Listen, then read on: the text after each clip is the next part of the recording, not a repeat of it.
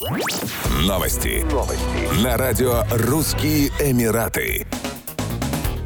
Всемирный саммит правительств проходит в Дубае с 13 по 15 февраля. Традиционно на одно из ключевых мероприятий года собрались сотни министров, руководителей компаний и экспертов со всего мира. В течение трех дней участники саммита будут размышлять над тем, как искусственный интеллект меняет рынок труда, насколько обострились проблемы изменения климата и обеспечения мирового населения продовольствием. Мухаммед Аль-Гергави, министр по делам Кабинета министров ОАЭ, проведет беседу с Илоном Маском, миллиардером, владельцем Twitter и основателем SpaceX. SpaceX. Илон Маск уже участвовал в саммите в 2017 году, когда рассказывал о планах введения универсального базового дохода. Организаторы не сообщают, будет ли Илон Маск присутствовать на саммите лично в этом году. За годы проведения мероприятие стало местом обмена опытом, знаниями и идеями. Одним из важнейших вопросов для обсуждения станет борьба с изменением климата.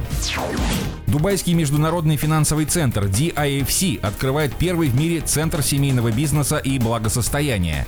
Специально для этих целей были разработаны правила, позволяющие большому числу семейных компаний вести деятельность из Дубая. Новый центр будет регулировать работу из DIFC, глобальных и региональных семейных компаний, а также сверхбогатых людей и частных офисов, управляющих их активами. В настоящее время более 460 компаний, зарегистрированных в DIFC, имеют семейную структуру. Они составляют 10% от общего числа компаний, работающих на территории фри-зоны. Организации управляют бизнесом известных семей из ОАЭ, стран Персидского залива, Ближнего Востока, стран СНГ, Индии и Китая. Существующие семейные офисы DIFC смогут переехать в новый центр и воспользоваться его услугами. DIFC ожидает, что количество семейных предприятий значительно вырастет в ближайшее время, в том числе за счет притока сверхбогатых людей из стран Европы и Великобритании.